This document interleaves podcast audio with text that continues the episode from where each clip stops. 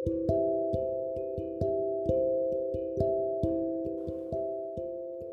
Everyone जैसा कि आज मदर्स डे है तो मैंने भी अपनी माँ के लिए कुछ लिखा है। ममता की वो मूरत है, प्यारी सी उसकी सूरत है। छोटे से मेरे जीवन की माँ सबसे बड़ी ज़रूरत है। तोहफा क्या ही दूँ उसको?